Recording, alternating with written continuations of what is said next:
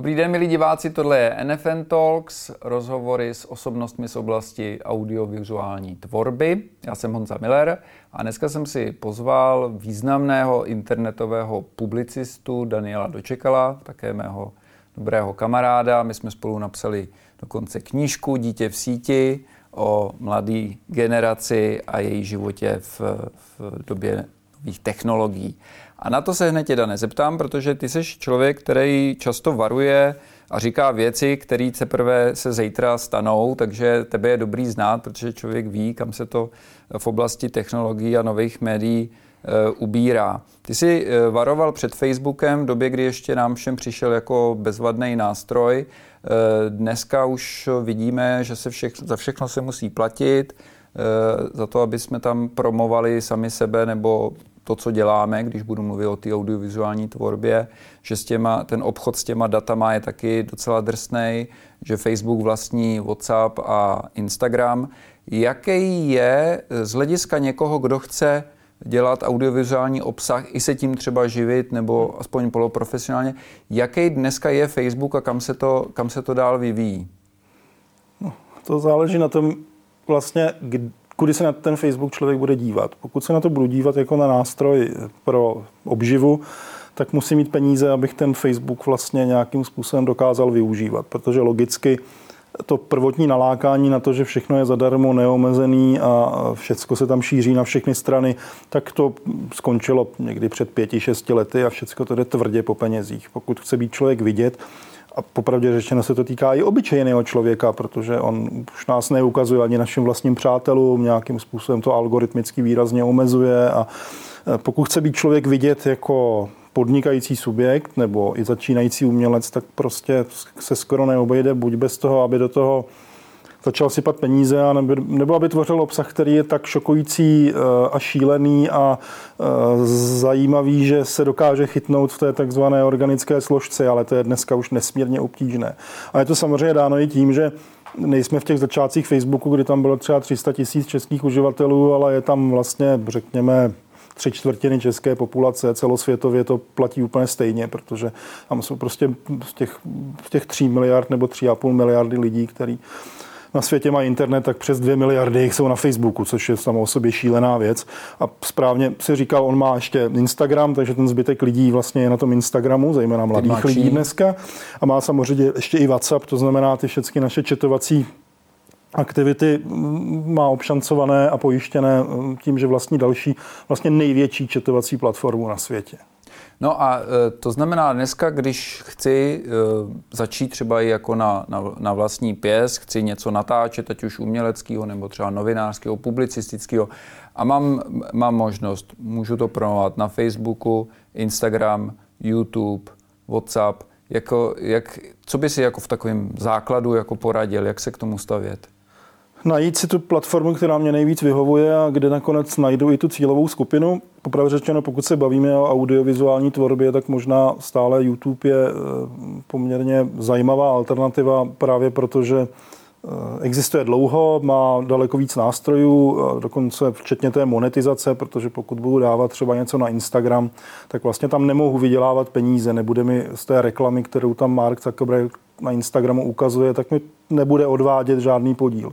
Aspoň na tom Google, kterému patří YouTube, ta reklama, která poběží okolo mých videí nebo, nebo podcastů nebo čehokoliv dalšího, tak z toho budu získávat nějaký podíl. A víme, a často se o tom píše a dá se potom i docela hodně nastudovat a naučit, že vlastně ty youtubeři takzvaný mají poměrně velké příjmy eh, právě z toho, co tam dělají. Otázka je, jestli třeba neskusit něco jiného. Eh, Jaký čínský, čínský TikTok, čínský TikTok. Když vynecháme to Ten slovo... už je dneska americký, ale ne. Ne, ne, ne, ne, a nikdy nebude samozřejmě. Jako to, to zkoušel, to Donald Trump jako zkoušel některé věci, které A to, že ho koupil Oracle jako Nekoupil čas, ho, ne, ne, ne, ne to, to ano, ani nikdy koupit neměl, protože měl provozovat jenom americkou verzi TikToku. Jo, což, aha, americká ano, verzi TikToku. Což je úplně absurdní myšlenka samozřejmě, protože jsme na internetu, ten internet vlastně nezná hranice. Ale ten TikTok je zajímavý tím, že vlastně jednak je nesmírně populární mezi, mezi dětmi a mládeží, takže pokud tvořím něco pro věkovou kategorii do 15, 16, možná dneska už 19 až 20 let, tak je to úplně ideální. Ono to už dneska sahá i dál, to není o tom, že by tam byla skutečně jen tahle mládež. A pak je ten TikTok hrozně zajímavý tím, že oni vlastně strašně chtějí eh, se stát příštím Facebookem, to znamená toho Marka Zuckerberga porazit a mít ty miliardy uživatelů celosvětově. Teď nechme stranou, jaká je ta motivace, jestli jenom finanční, nebo politická, nebo geopolitická. A Eh, umí spoustu, když to řekneme zjednodušeně, vychytávek, který třeba ty ostatní sítě do dneška neumí. Má to fantastický editor videí a eh, funkce, které v těch ostatních sociálních sítích nejsou a které třeba Facebook běžně kopíruje, protože do Instagramu okopíroval Reels, vlastně ty pocházejí ano. z TikToku. Ano. Okopíroval tam ze Snapchatu stories neboli příběhy. Ano. On vlastně se jenom snaží v tuhle chvíli už dohánět tu konkurenci. Jak je to třeba s cenzurou, když porovnáme TikTok a YouTube? Hm. Teďka na YouTube často slyšíme, že někdo, kdo vydá obsah, který je třeba nějaký publicisticko-novinářský, někdo ho nahlásí, poměrně snadno se může stát, že ten YouTube, respektive Google, Eh, toho člověka, toho tvůrce těch videí mu dá zákaz a když je třikrát nahlášen, pokud vím, tak ten zákaz je absolutní a najednou z tvýho biznisu, z tvý třeba obživy mm-hmm. není nic. Eh, řekněme, Honzo, řekněme, že to je riziko podnikání. No a ne, nevede, to, ne, nevede to vlastně k totální cenzuře nepohodlných názorů? Eh, vede, protože pokud budu chtít zlikvidovat někoho, kdo, tak ho budu kdo, nahlašovat. kdo je mi nepohodlný, tak ne, že já ho budu nahlašovat, to nestačí. Kdybych já nahlásil tebe na YouTube, tak se nestane vlastně vůbec nic, protože to je jedno nahlášení. Ale tady se třeba bavíme o tom, že já nevím, ty ruský trolící farmy z Petrohradu prostě si vyrobí 150 falešných účtů, nebo možná 1500 falešných účtů. A těch 1500 účtů prostě nahlásí, nahlásí hlásí určitou věc. Problém je v tom, že e, vlastně tohle se dá dělat všude. Na Twitteru, na Facebooku, Instagramu, Snapchatu, e, TikToku. E, teď navíc ty sítě samozřejmě mají nějaké vlastní algoritmické kontroly. Prostě hlídají, jestli tam, a to hlídají správně, jestli tam není dětská pornografie to hlídá algoritmus. Jestli tam nejsou uh, por, porno jako takové, jestli tam se neobjevují v tom videu třeba nahé bradavky, protože to Facebook bytostně nesnáší a na ano. tohle to má To je u díla klasických mistrů, když ano. tam člověk dá, tak má smůlu. Ano, ano. třeba sochy antické ano. spolehlivě mažou o 106.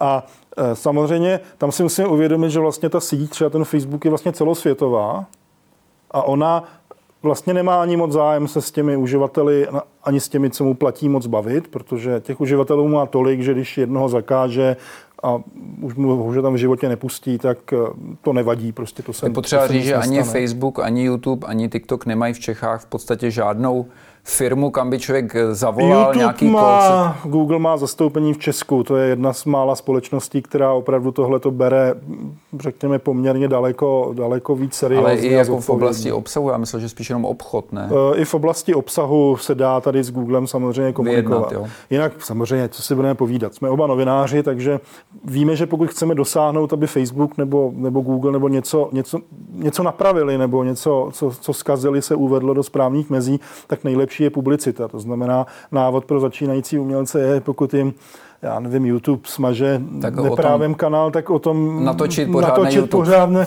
pořádně silný flákotu něčeho a snažit se jí co nejvíc viditelnit, udat to novinářům, třeba jako Miloš Čermák, který má obrovský dosah, který by se toho určitě rád ujmul. A vlastně tahle ta publicita Eh, a to je jedno kde, celosvětově vlastně většinou pomáhá k tomu, že ta společnost jako eh, vlastně eh, dá zpátečku, dá zpátečku nebo, trošku... nebo se na to konečně podívá nějaký člověk, protože většina těch mazání jsou, jsou algoritmická záležitost. U toho TikToku tam je to méně jako publicisticko-novinářská věc a je to víc jako entertainment, že jo? Já si myslím, že už se i tohle to hodně mění, jo. protože v posledním roce i na TikTok vlastně přišla řada zahraničních médií, protože oni zjistili celkem správně, že tu mladou generaci potřebují odchytit, protože jsou to jejich budoucí čtenáři, nebo možná lépe řečeno budoucí diváci, což nakonec platí, řekněme, i pro novu. Ehm, prostě ta mladá generace, která se dnes na televizi nedívá, tak se spíš bude dívat na televizi skrz TikTok. Takže si myslím, že ten TikTok se taky proměňuje eh, vlastně v další spravodajský zdroj nakonec, já jsem někdy už asi před půl rokem natočil nějaký analýzy, které říkali, že vlastně eh, na TikToku dobře funguje vlastně předávání těch spravodajských informací. Ano. Protože tohle to vlastně dřív nefungovalo ani na těch ostatních sítích. Když vynecháme Twitter, který vlastně skoro od samého počátku byl nesmírně novinářsky a spravodajsky založený, tak eh, ta spravodajská složka se tam dostala, dostala až později. No a e, taková ta obava z toho, že když používám e, TikTok, tak e, moje data jsou u Číňanů a podporu čínský geopolitický vliv a podobně. Co bys na to řekl? Ano, data, ano, vaše data jsou u Číňanů. Je v tom nějaký rozdíl, když ty moje data jsou u Číňanů nebo u Zuckerbergera? Já myslím, že ne, popravdě řečeno. Jak to? E, protože jsou to pořád data a někdo je, někdo je komerčně zneužívá nebo využívá. A není ta americká legislativa přece jenom nějaká větší pojistka než čínská, kde je ten stát e, prorostlý s to vezmu oklikou. Pamatujeme si na Edwarda Snowdena? Ano. Kolik to už je? 10, 10. 8 plus minus, který tehdy přišel s tím, co vlastně my všichni, kdo jsme v tom působili, jsme to věděli. Že nás vlastně všichni šmírují, že na těch sítích mezi zeměmi ty tajné služby a bezpečnostní služby a in, prostě ta intelligence services a všechny tyhle ty věci, tam mají prostě krabice, který, který čtou všechno, co tam probíhá a i tam cíleně vybírají a tvrdí, že hledají teroristy a prostě takové ty další věci a že se tam na nás dokonce dělají složky, takže objevují, jestli se někomu z nás líbí blondýnky nebo rusovlásky a jestli někdo má nějaký aby nás mohli ovlivnit třeba. Aby nás možná mohli jednoho dne ovlivnit, nebo aby až jednoho dne někdo bude chtít někoho vytáhnout nějakou špínu, tak bude, bude mít odkuť a podobně. A to tehdy Edward Snowden prostě vynes ven v úvozovkách, to byla taková ta neveřejně známá věc, způsobil jednu hrozně dobrou věc, že od té doby kompletně veškerý internet je šifrovaný, takže ty tajné služby přestaly mít možnost vlastně tak volně a jednoduše odposlouchávat všechno, co po něm běhá. A Oni to dělali mimochodem v rozporu s americkou, nebo třeba i britskou, protože britská tajná služba byla jedna z těch, která byla jedna z těch nejaktivnějších v tomhle dokonce, tak to dělali dokonce i v rozporu s tamníma legislativama. Oni dokonce šmírovali i své vnitřní lidi, nejenom tu přeshraniční, zahraniční komunikaci a rozhodně ne z důvodu, že by hledali terorismus. Oni to prostě dělali, protože to šlo. Jako když eh, často slyšíme nebo čteme, vidíme to ve filmech a podobně, se bojíme eh, toho orvelovského státu, toho velkého bratra, který nás všude jako Tady je? Všude. vidí a podobně. A jak, jak s tímhle s tím dál žít, speciálně když ti není 53 jako tobě, ale třeba 23 a máš před sebou celý život? A, jak se před tímhle eh, brání nebo se tím tak netrápit, protože Já si myslím, prostě že tomu 23 letýmu to většinou bývá úplně jedno. To je sice jako odpověď na jednu stranu fajn, a na druhou stranu ještě jako hrozivější. Uh, tak oni v tom vyrostli, to je jedna věc, to znamená pro ně je Facebook i ty další věci zcela přirozená záležitost, takže si myslím, že to neřeší tak hodně, jako bychom to třeba jako chtěli řešit my dva, nebo někdo, někdo dostatečně paranoidní, ale tomu se prostě dneska už nedá jako svým způsobem vyhnout, nebo dalo by se. Nesmíte mít hodinky chytrý, nesmíte mít, tady někde mám schovaný mobil, tak nesmíte mít aspoň chytrý mobil, ideálně ten úplně obyčejný prastarý tlačítkový. Nesmíte mít připojení k internetu, protože tam samozřejmě okamžitě vás každý sleduje. Nesmíte chodit po ulici, kde jsou kamery, protože tam probíhá další spousta sledování. Nesmíte mít platební kartu, protože přes ní se perfektně ví, kde, kde jste, kdy a co samozřejmě nakupovali. Používat mapy. Používat mapy, ano. Prostě cokoliv. No tak nemůžete používat ty krásné papírové, ještě ty pořádku podivu se dají koupit. Takže tam se člověk musí udělat nějaký jakoby, vnitřní rozhodnutí o tom, že ano, tyhle věci používat budu, ale nebudu do nich dávat některé informace, protože to asi bývá nejčastější problém, protože většina lidí dělá to, že si prostě pořídí sociální síť, teď jedno jestli Instagram nebo Facebook, a teď tam sype bezhlavě fotky svých dětí, fotky všeho, kde jsou, fotky všeho, co mají doma, včetně geolokačních informací, píšou tam o sobě soukromé informace, dokonce samozřejmě ta síť se jich občas na něco zeptá, kde pracujete? A kdo je vaše matka? A kdo jsou vaše děti? A co jste vystudovali? A Oni to tam důvěřivě všechno vyplňují samozřejmě. No tak prostě ty informace o sobě buď nebudu poskytovat, to je ta jedna varianta, a pak taková ta aktivnější část lidí dělá hrozně zábavnou věc, že tam dává vlastně falešné informace o sobě. Takže vlastně mate ty algoritmy zcela úplně. Je to, je to trochu být jako, uh, být jako to zvíře, který umí ty predátory jako zmást, že jo, pořád se přizpůsobovat tomu novému, ty digitální džungli, jak Já jsme o tom psali. třeba tím, že v, jako v mém hlavním prohlížeči blokuju reklamu, tak vlastně o mě ty reklamní systémy a nakonec si Facebook velmi obtížně zjišťují vlastně moje zájmy. Takže Facebook si v tom mém hlavním prohlížeči o mě myslí, že miluju fotbal a hokej, protože spadám do toho Jsi chlap Čech. určitého věku. Čech, ano. Eh, chlap, Čili musí milovat hokej nebo Který fotbal. ty, pokud vím, nesnášíš. Ne, já je v ano. podstatě, ne, já je úplně ignoruju, Ignoruješ. ne, že bych je nesnášel. Ještě se vrátím eh, k věci, o které jsem mluvil v souvislosti s TikTokem. Budou TikTokem. TikTokem nebo TikTok? Já říkám TikTok. Jo, dobře. A, A někdo TikTok, říká TikTok. TikTok je zábavnější. Tik, ale to se vztahovalo kdysi dávno k tomu ministrovi podobného jména. Ano, to je pravda. E, řekni mi, jak vidíš budoucnost televize. Té televize, tak jak jsme ji znali od 50. let, jak bude, ta, bude tady s náma ještě televize? Když budu posuzovat budoucnost televize, let. podle mého dítěte, které je v, tuším v 8. třídě, tak už se minimálně tři nebo čtyři roky nikdy na televizi nedívá. Ale opravdu nikdy, tím, jako tím to míním zcela vážně. Když byl dítě malé, 4, 5, 6 leté, tak samozřejmě na televizi se chodil dívat, protože tam byly pohádky a podobné věci. Ale už tehdy v tom postupně jako začalo převažovat ten YouTube, protože bylo jednodušší má, nevím, mašinku Tomáše pustit z YouTube, protože se dalo pustit kdykoliv, kdy on chtěl mašinku a nemu říct, promiň, ono to teď v televizi zrovna není. Jediný, na co se samozřejmě kouká, co má nejbližší vztah k televizi, jsou věci jako je Netflix nebo HBO, ale to víme, že vlastně není svým způsobem televize, protože to je jiný způsob eh, vlastně v úvozovkách programování nebo dělání programu. A když budu tohle to brát v potaz, tak to znamená, že za 50 let ty televize v té stávající podobě, znamená, kde je nějaký ten lineární program, kde a já se na to taky nedívám, já se musím přiznat, protože já se to jenom občas A tvoje žena? A to je právě ta druhá pointa. Když to budu brát podle mojí, podle mojí ženy, jenomže moje žena je o něco mladší než já, nebudu netaktně prozrazovat její věk, ona teda říká, že jí je 34 a naše dítě jí to docela dlouho věřilo, tak eh, ta je televizní.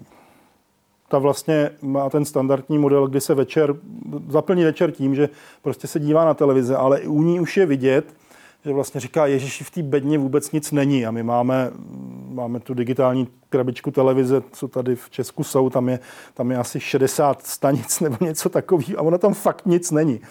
A skončí stejně nakonec u toho Netflixu nebo u toho HBO a Eh, samozřejmě tam hltá ty, ty seriály tím klasickým binge watching, watchingem, o kterém se mluví zejména u té mladé generace. Takže já si myslím, že nakonec i u té ženy, která patří do stejné generace jako já a která je hodně televizní, eh, to vede k tomu, že vlastně ta televize jakoby ztrácí na tom, ne, nevím jestli významu, ale na, eh, na, na, na tom, že jí to přestává zajímat. Ale jedna věc, co tam ještě zůstává zajímavá, kterou je asi dobrý zmínit, ona podstatě nevynechá to, aby se nepustila večerní zprávy. Je to rituál. Je to takový, pořád je to takový částečný rituál, kdy ona se dívá na ty večerní zprávy, ačkoliv k tomu stejně patří to, že od rána eh, prostě co, co, co se dostane k počítači nebo do mobilu, tak stejně kouká na ty internetové zprávy, novinky, i dnes a všechny takový tyhle ty klasický jakoby hromadný kanály okay. pro tyhle ty lidi. Já třeba na zprávy koukám na Twitteru, protože to je, to je pro mě ten hlavní zdroj. Takže je těžký říct, co bude za 10 nebo 20 nebo let. Eh, já si myslím, že za 10 nebo 20 let televize v té stávající podobě existovat prostě nebudou. Že tam nebude zájem o to, aby prostě běžel program, lineární takhle, program. ten lineární program, jak se říká, ale ta televize se prostě promění na to, že to bude obrovská vlastně databanka eh, pořadů, nějaký prostě eh, super hyper Netflix, který dneska ukazuje tu cestu poměrně jasně i v těch obrovských investicích, kolik toho natáčí. A mezi tím samozřejmě bude někde pořád ta publicistika, eh, která dneska Možná, když se nad tím zamyslíme, tak vlastně jako ten budoucí model je nejlíp vidět třeba v podcastech, eh, protože řada těch i novinářů eh, nebo lidí, kteří dělali pro televize, tak se dostávají vlastně do podcastové tvorby a tím, že to může poslouchat kdykoliv, kdykoliv se k tomu vracet, tak tam přesně mizí Takový radio on demand. Ano, radio on demand. Dané, děkuji moc, bylo Taky to skvělé. Tohle byly NFN Talks. Honza Miller, děkuju, že jste s náma.